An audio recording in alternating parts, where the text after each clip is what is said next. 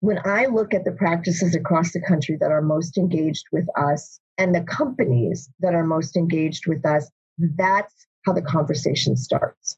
How could we be helping resolve? What do you need in our state?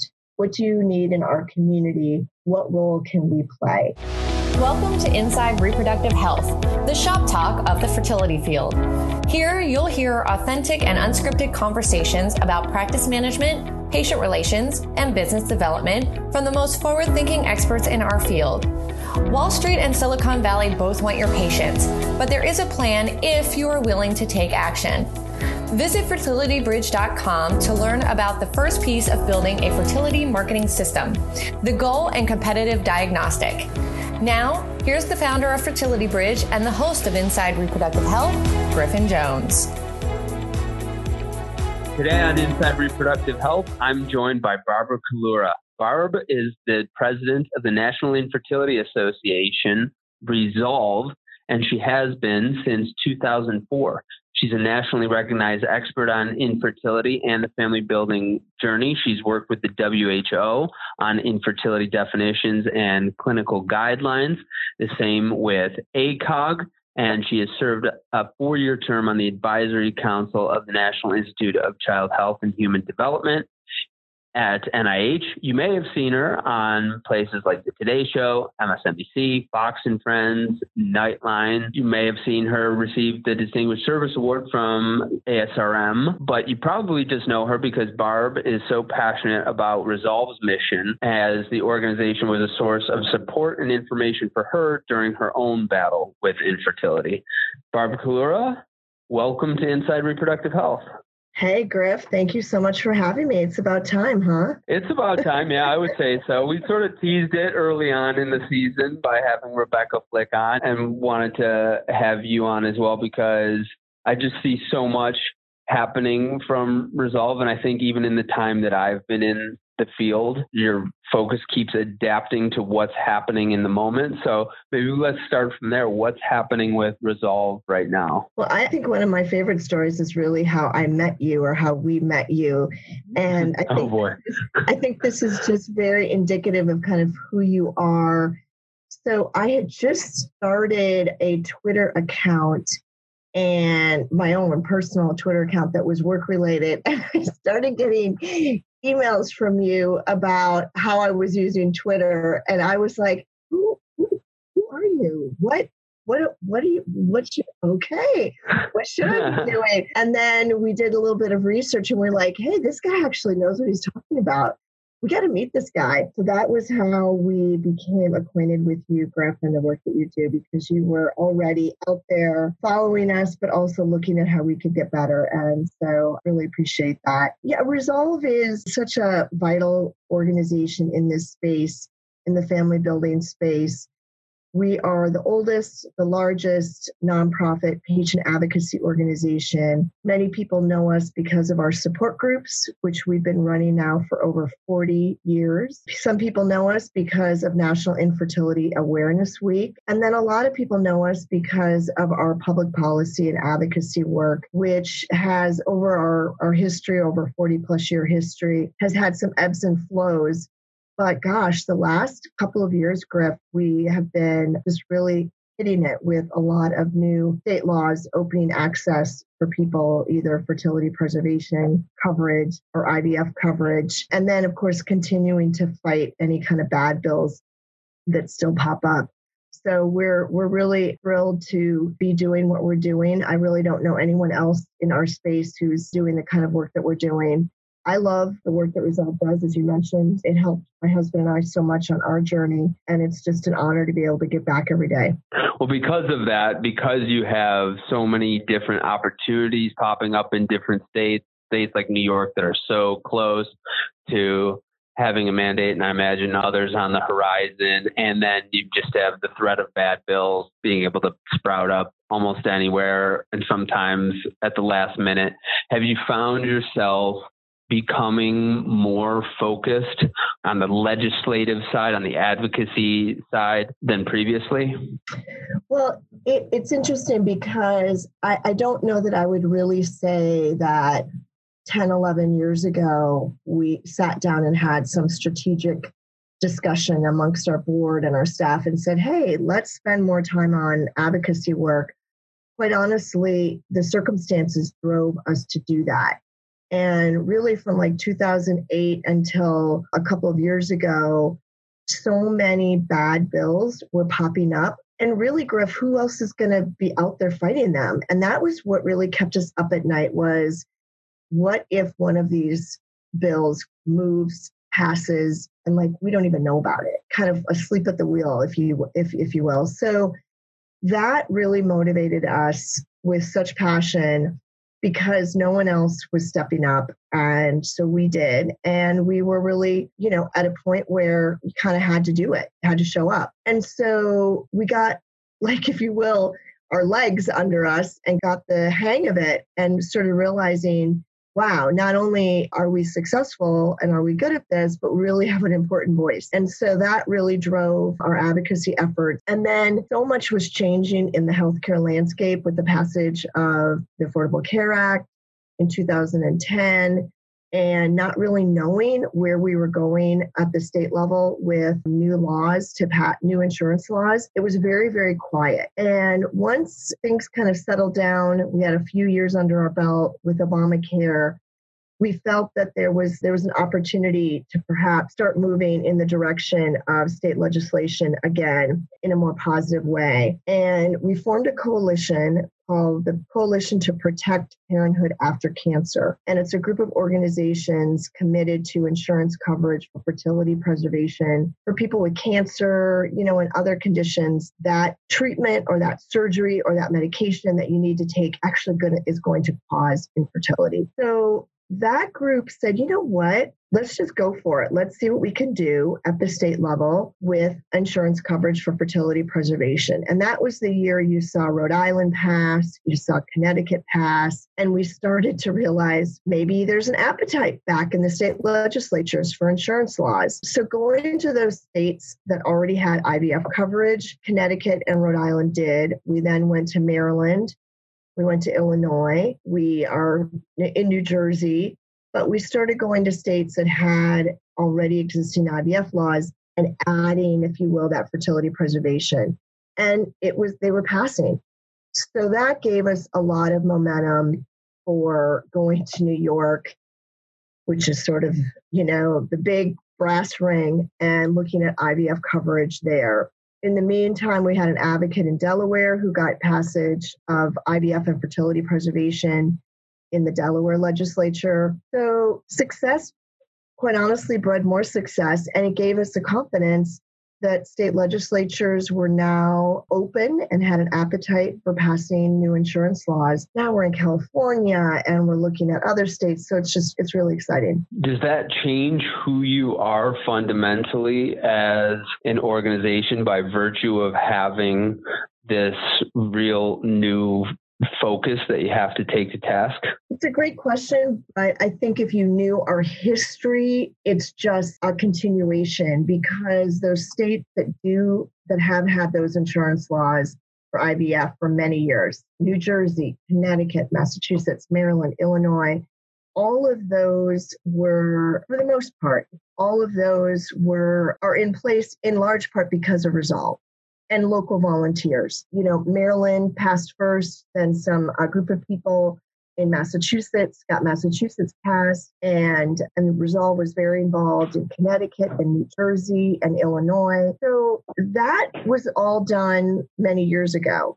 And so we are just picking up part of our mission that had been quiet, in part because of forces beyond our control just uh, an appetite that didn't exist at the state level for leg- for mandates, and then of course Affordable Care Act really shut everything down at the state level for for new mandates. So we wanted to, we wanted to continue that work, but it just wasn't a good environment. And so I think what you're seeing now is just us picking that up again versus starting something that's new and different. And then how do you stay in the pulse of being the community though because i always look at resolve as as like being just sort of the banner holder of the community and now with social media it's like there's there's like tons of different people in the community and different blogs and different groups and lots of different ways to, for people to connect with each other. I still, even with that, still see Resolve as sort of the banner holder, which is why I came to find you guys those years ago and why I I still tell every client when they start with us, you need to be a professional partner of Resolve because Resolve is at the center of the community and you want to you leverage that in a good way by also serving the community because I think it benefits you. So I, I know that you're not adding dozens of people to your staff. So how do you maintain the that like core of like who you really are with all of these other all of these other things that vie for your attention? You know it's a great question and we i'm not going to lie it's tough and i don't, I don't want to say we struggle but we are aware of that and we have to remain relevant. So you use the word community, and I talk about community a great deal. I talk about community, I talk about resolve being about connection. And we we do view ourselves as that town square, that place where you, everybody comes, where the entire community, not just the patients, but people who are pursuing adoption, people who are healthcare providers, people like yourself who are, are who are supporting the community everybody who's a part of this space, I like to say resolve is where you're all going to come together. So, yes, there's a lot of attention online, and we do have a very strong online presence. And I think we're one of the largest online presence when you look at our online support community, which has about 50 or 60,000 people every day. Our social media presence, our website, we're very, very active but we're also in person. So if an online support community isn't doing it for you, Resolve has actual live support groups all over the country. We've got about 250 support groups that meet every single month across the country. We have state advocacy days, we have federal advocacy days, we have walks of hope. We're not just about an online presence, we're about connecting with real people and with each other and professionals connecting with patients across the board. So that's that's how I look at what we're doing and our relevancy. You you also brought up an interesting point about your clients and how you encourage them to become partners with Resolve and can I just address that for a second? Well, I've been doing it wrong. I've been doing it wrong, and I got to go back and no. I, something. All, I want to thank you publicly because that's really amazing that you do that, and you. I, I know you do it because all of your clients are professional members and are engaged and involved with Resolve. So you not only are saying that and tell and advising your clients that they're actually following through. So huge thank you to you but what you are doing is you're doing them a big favor and a service because when you think about Resolve, we're a nonprofit organization. I'm not a marketing organization. We're not about click throughs and eyeballs and, and that sort of thing. People like you are advising clinics on marketing and patient experience and how to provide the best care and grow their business, if grow their practice, if that's what they want to do, and to have you know have a presence out there. Think of Resolve as you know the philanthropic entity in our space. You know, I know in the cancer arena there are many cancer organizations and oncologists and cancer patients, you know, philanthropically support those organizations. Resolve is is that that's what we are for the infertility space. So despite you know all the marketing needs that you might have, look at us as a philanthropic give. I don't know where in your budget that's going to come from. In some practices, it actually does come from a marketing budget. In some, it does not. But I would really challenge practices to think about what are you doing philanthropically for your community that you serve. And by investing in Resolve in a philanthropic way, you are helping the community that you're serving in a completely different way than what happens in the four walls of your medical practice. And so I would just acknowledge that your patients have a lot of needs and have needs beyond what you may be providing them. And an organization like Resolve is helping to do that, whether that's advancing access to care, whether that's raising public awareness about the disease, whether that's responding to the media, the national media with accurate information. You know, we are representing the patient voice at the WHO, at a lot of organizations and entities where patients deserve to have a say and deserve to sit at the table. And so, does that sound important to you as somebody who is in this space and, and gets up every day and is helping people? I would think so. So, you know, do you do charitable donations to your college, to other, you know, maybe you're into the arts? Think of Resolve as part of that philanthropic give that is coming from your practice and your own wallet. And what is that going to be? And make it happen every year.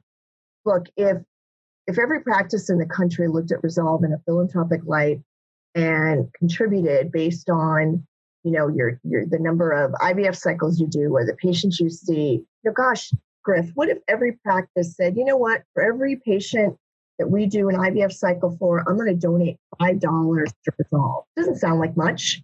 Patients are paying fifteen, twenty thousand dollars. You're going to maybe donate five bucks, ten bucks for every IVF cycle that you're doing. Do you realize that that would be an amazing amount of investment in our organization that could make a profound difference in how we move this disease forward from an awareness and an access perspective. So that's the kind of challenge that I'd like to put out there and how I would like to kind of turn the view of how people look at Resolve and how they look at their investment in the work that we do. Well, let's explore this a little bit because I talk a lot about philanthropy on my personal, like my personal Instagram and personal social media, not so much on my Fertility Bridge channels or on this show. But I do talk a lot about business development, like community focused business development. You're really making a distinction. Marketing is one lens of looking at it, philanthropy is another. I think that unless someone is making a donation from their their own personal bank account, especially if they're not a pass-through entity, if their company isn't a pass-through entity, and they're making it anonymously. Unless they're doing that, that is really hard to draw exactly where the line is between business development and be, between philanthropy. And I think it's nice that, uh, and I think people sh- should donate philanthropically to a number of different things. I think when it's in your line of business, though, that it's really uh, it, it, it just is business development unless you're like straight up doing it anonymously because my philanthropic endeavors are Nuestros Pequeños Hermanos, which is the organization that I volunteer with uh, in Latin America. And some people from the field are even coming down with me for my next trip, which I'm so pumped about. And Big Brothers, Big Sisters, but they have nothing to do with how with, with how I build my business or the clientele that I serve. And so that really is something different philanthropically. We also contribute to Resolve, and I don't think that it's out of it's not out of something that it's like, hey, I'm doing this just for attention, but it does also serve my business to do that. Just it's not like, oh, I do this one thing and I get this one client. That's a really crappy way of looking at community oriented business development, but rather I just know by the nature of human beings and by the nature of group function that by contributing to the community, my status in the community raises and that leverages better business opportunities one way or the other at some point. And, and because I'm a marketer, the case that I often make to my clients is one that is future value focused because as a marketer, if I don't return my value, I get my head chopped off immediately. Constantly I have to prove my market value. And so when I make the the case for resolve, it's one of like this is this is the town square. This is a group that has already gathered the community for you. You have the opportunity to serve them, which ultimately benefits you and, and, can even benefit you from a business level anyways, and, and and I'm making this distinction, Barbara. I'm harping on this a little bit because what I've heard from people sometimes, and I don't know if you and I have talked about this or not. I've definitely talked it with, about with Rebecca, but I've heard it multiple times, and I've heard it from tend to be smaller groups who say, why should we do anything with Resolve? They get the big donations from these big groups and they they you know and those big groups because they're the ones that that have like these bigger sponsorships are the ones that get X level of attention or whatever back from Resolve. And I'm pointing out to them that that's ass backwards, that you have the opportunity to serve the community and be by doing that, that's what raises your status, not the other way around. So it's like, here's your opportunity to gain, and here are the people that have already gathered the community together for you. And then people talk about you in support groups. And the one person that was going to write an online a bad review ends up writing a good one. The one person that was never going to refer you ends up referring you. Uh, and the people that were going to drop out end up doing that one more cycle that get them successful and all of those different things that do have a business aspect so yeah i guess you know i've, I've just given a hodgepodge of what i think of that nexus but how do you see the community good which you've described as philanthropy versus like just the natural business development benefit that comes for people that do that if i could hit on a couple of the points you brought up First of all, because I brought up eight in one in one. Yeah, in one and, and I, I, I, yes, you did. So uh, let me see if I can hit on some of those. we do have opportunities for people to sponsor certain things. For example, we have a gala in New York. We have National Infertility Awareness Week. We do Walks of Hope. We have Advocacy Day. And we have sponsorship opportunities. And some of them are $5,000 and some of them are, you know, higher than that. And, and some of them are less than that. And so if an organization is going to choose to, to sponsor one of those, I'm going to thank them. I'm going to put their logo on and I'm going to thank them. We have opportunities for people, for companies, for clinics to sponsor some of our events, to sponsor maybe a, a section on our website. And we're going to put that company's logo and we're going to thank them. But we're not about, you know, thanking and promoting people or clinics or companies just because, you know, they are big or whatever. So there's an equal in my mind, there's an equal playing field. If you want to participate, we're going to provide opportunities for that.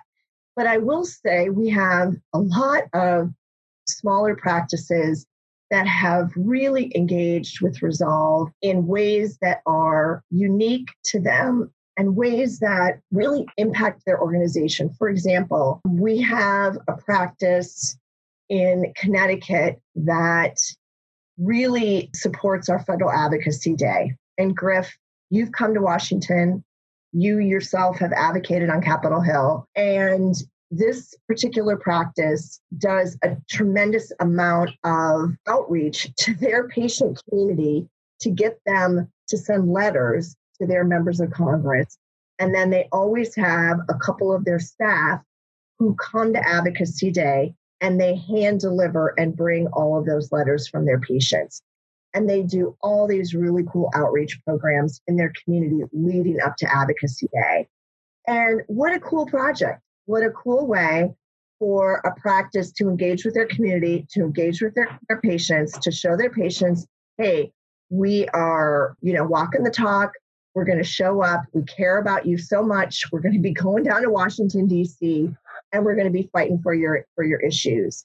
So that's a way that they are providing tremendous value to our mission, and it's not even a huge financial contribution to resolve but they're having a really positive impact on their patients. And like you said, there's a business side of that that probably is making a lot of sense as well. So if there are opportunities for a practice to get engaged with one aspect of Resolve's mission, we're there to help you and to make that happen. It doesn't matter how big or how small you are. But if you're just saying to yourself, you know, all you do is, you know, promote these organizations that can sponsor all these big events and we can't do that, then there's no place for us. That's the wrong conversation. And we've done a poor job of explaining our value and our value proposition to you and why investing in Resolve is not only a smart move for you from a philanthropic perspective, but on, as you say, on the business side, how that's going to impact the patient community that you serve.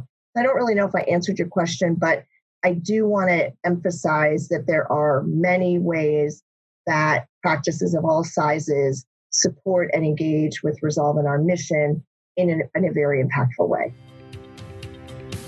Do you want your IVF lab to be at capacity? Do you want one or more of your docs to be busier? Do you want to see more patients at your satellite office before you decide to close the doors on it? But private equity firms are buying up and opening large practice groups across the country and near you. Tech companies are reaching your patients first and selling your own patients back to you. And patients are coming in with more information from the internet and from social media than ever before, for good or for bad, and you need a plan. A fertility marketing system is not just buying some Google ads here or doing a couple of Facebook posts here. It's a diagnosis, a prognosis, and a proven treatment plan. Just getting price quotes for a website, for a video, or for SEO, that's like paying for ICSI or donor egg ad hoc without doing testing, without a protocol, and without any consideration of what else might be needed. The first step of building a fertility marketing system is the goal and competitive diagnostic. It's the cornerstone on what your entire strategy is built. You don't have to, but it is best to do that before you hire a new marketing person,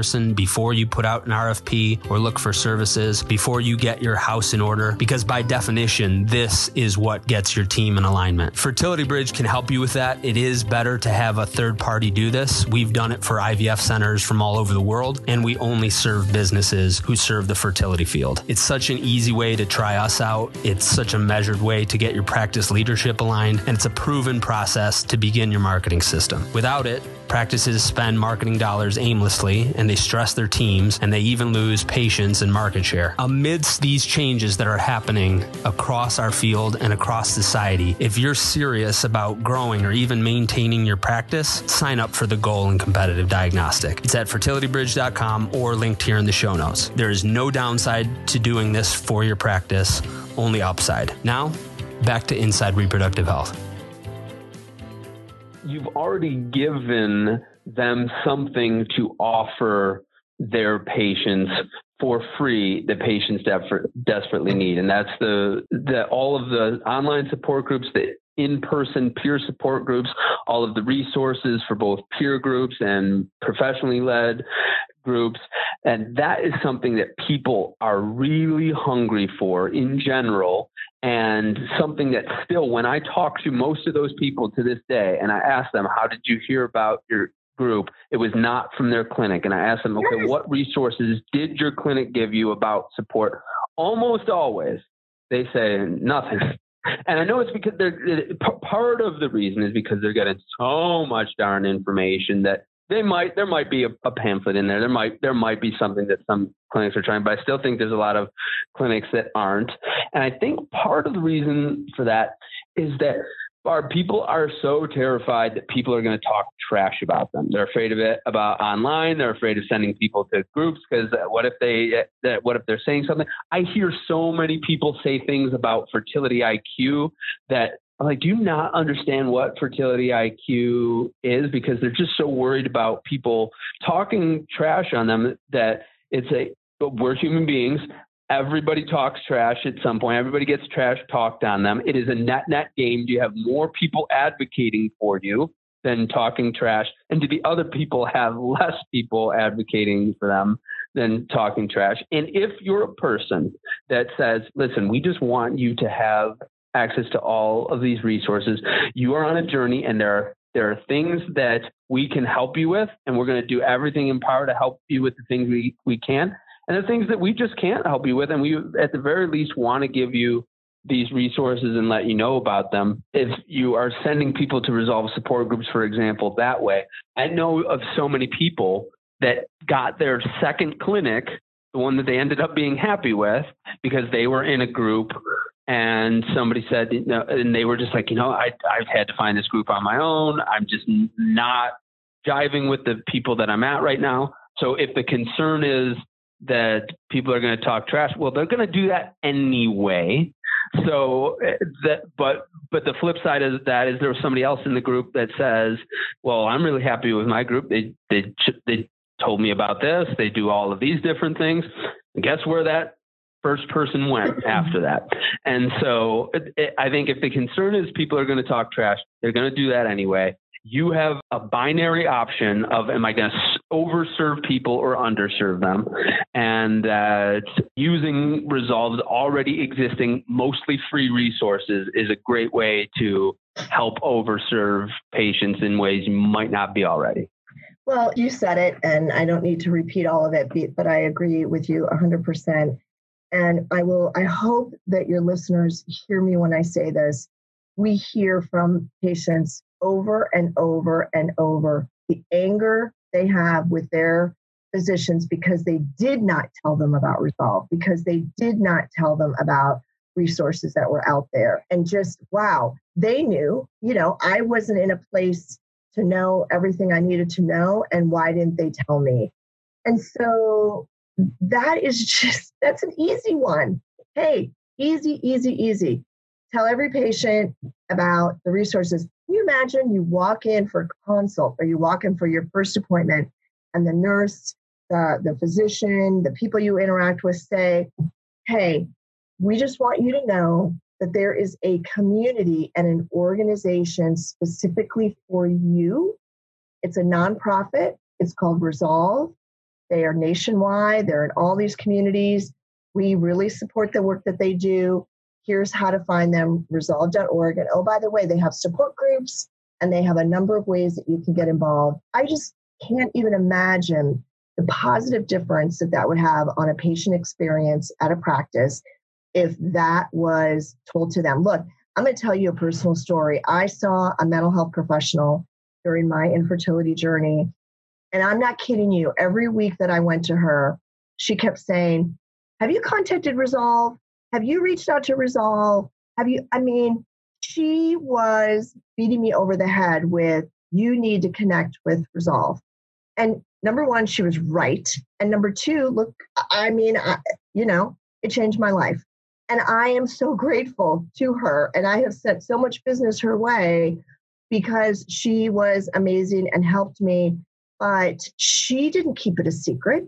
Why should all these medical practices, and if they think that Resolve support groups are the only place in the world where somebody's going to hear good news or bad news, they are, as you said, sorely mistaken and, and flip it over. And you know, here's the thing have the attitude of, we're great.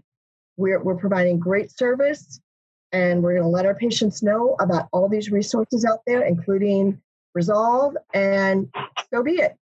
But we stand by who we are and and continue to provide great service. So that's how I feel about it. Well, let's talk about what that great service means going into the future. I just had Jamie Metzl on the podcast. I'm not sure if his episode will air after yours or before. I just interviewed him yesterday, but we really long balled and talked about just, just how assisted reproductive technology is becoming and will become the primary, if not exclusive, method for human reproduction and what that means beyond serving people who are who now come with a, a diagnostic diagnosis as a result of infertility, but really expanding the rest of the population and other groups that, that we serve now that are in need of ART, such as same sex couples and single women and fertility preservation that is not oncology related and all of these things coming down the pipeline. How does Resolve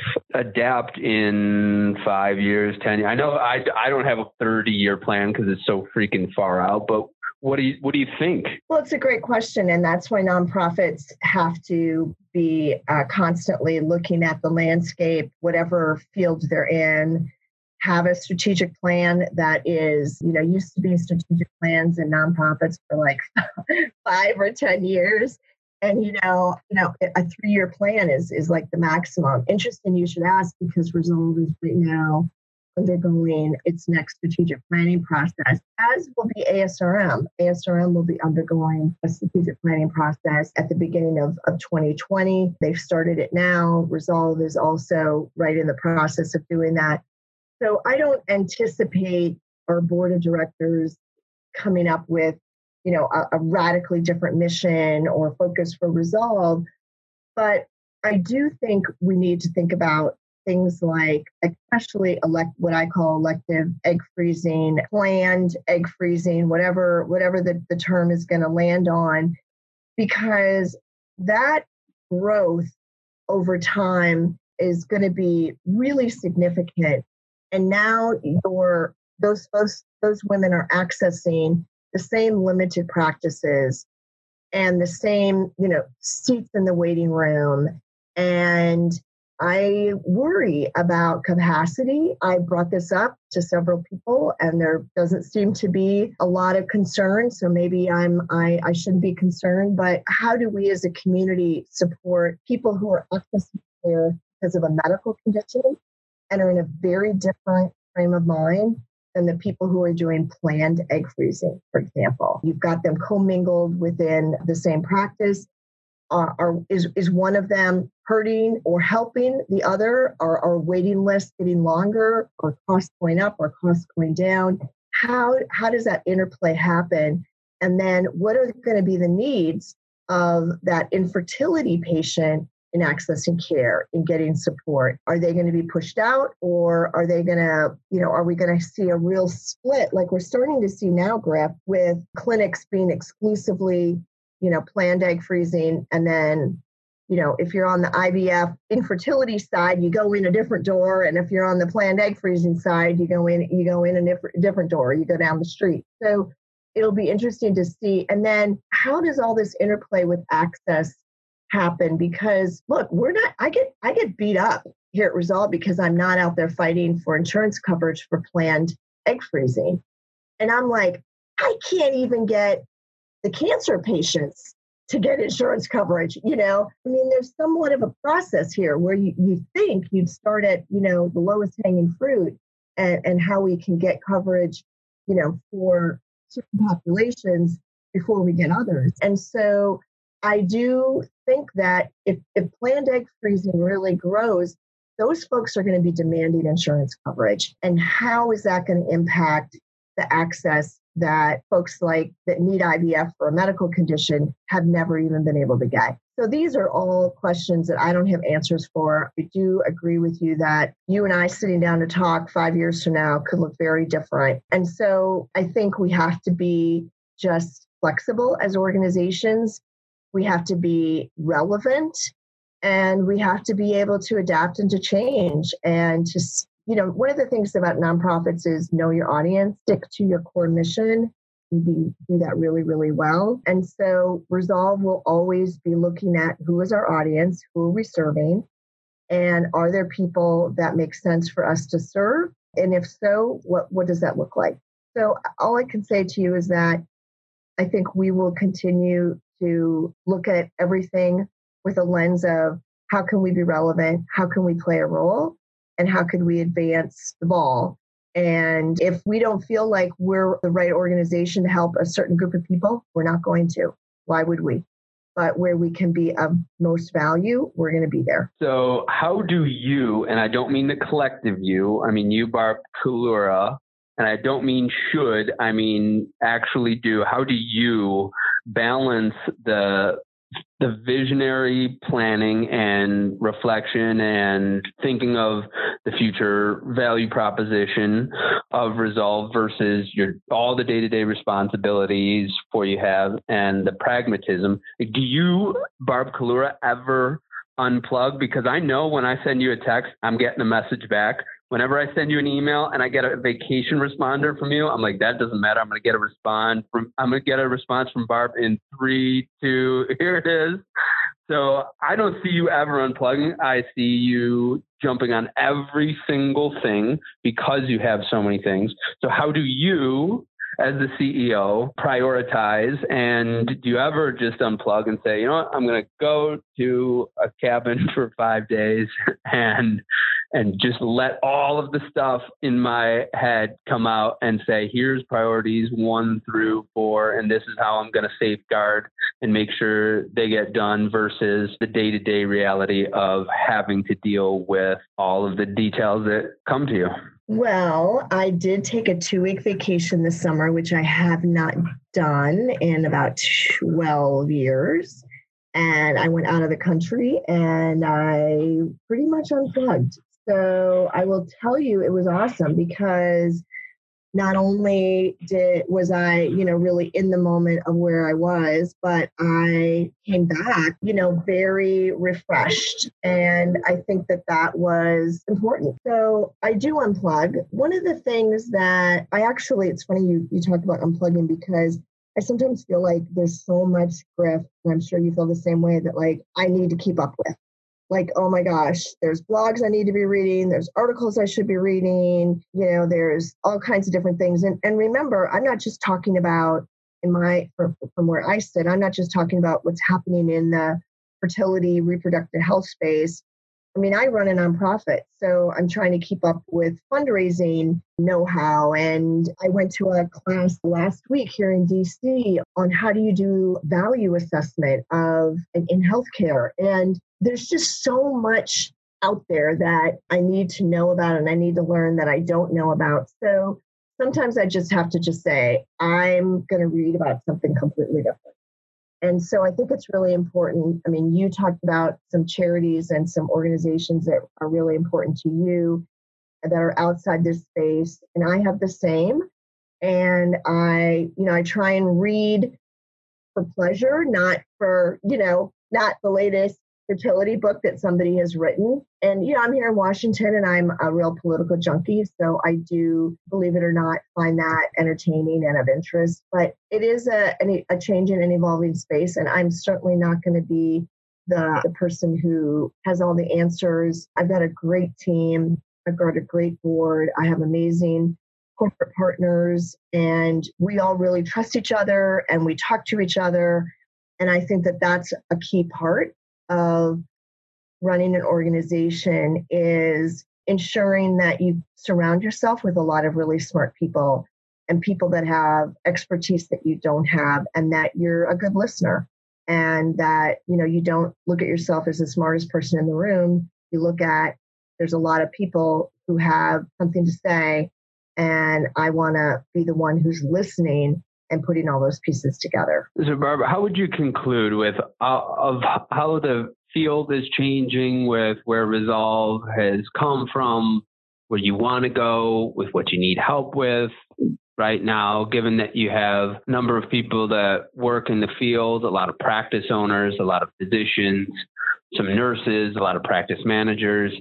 How would you want to conclude with them? Well, without sounding like a cliche, I, instead of a practice saying, you know, what can Resolve do for me or what can Resolve do for our organization, flip it around and say, what could we be doing for Resolve? When I look at the practices across the country that are most engaged with us and the companies that are most engaged with us, that's how the conversation starts. How could we be helping Resolve what do you need in our state? What do you need in our community? What role can we play? And that begins a really wonderful and exciting conversation. So I would challenge people out there to think about that and call me, email me. Our door is open. You you don't even need to know my name. You can just email info, I-N-F-O at resolve.org and it'll get to me and just say, you know, what could we be doing for Resolve? And how could we be helping the mission of resolve and, and the community we serve? And that opens the door to a fantastic conversation. I would also just say that our board is very laser focused on access to care. The status quo for our community is not acceptable. And i can't sit here in five or ten years with the same set of circumstances for the community that we serve. You know if that's the case we should have a whole new leadership at Resolve because we're not doing our job. So if you care about access, join our efforts. But also for those of you who are afraid of more patients having access to your services, I want to talk to you about that because we hear that. I think it's completely unfounded, but I want to be a partner with you in talking about that. And look, there are a lot of companies out there that are going right to employers and working on, on coverage and benefits and Resolve is doing it as well. We're doing it legislatively, we're doing it talking to companies. The landscape is changing, and we are going to have more and more and more people demanding coverage from their employers and people demanding this of their of their legislators. So let's not be afraid of it. Let's figure out a way to work together. And I think that that's the only way, Griff, when we all are going to be working together, that we're going to see some really amazing positive change happen. And we'd like to be you know really at the forefront of that at resolve. Ms. Barbara Collura president and ceo of resolve the national infertility association thank you for coming on inside reproductive health. Thanks for having me griff. You did great work You've been listening to the Inside Reproductive Health podcast with Griffin Jones. If you're ready to take action to make sure that your practice thrives beyond the revolutionary changes that are happening in our field and in society, visit fertilitybridge.com to begin the first piece of the fertility marketing system, the goal and competitive diagnostic. Thank you for listening to Inside Reproductive Health.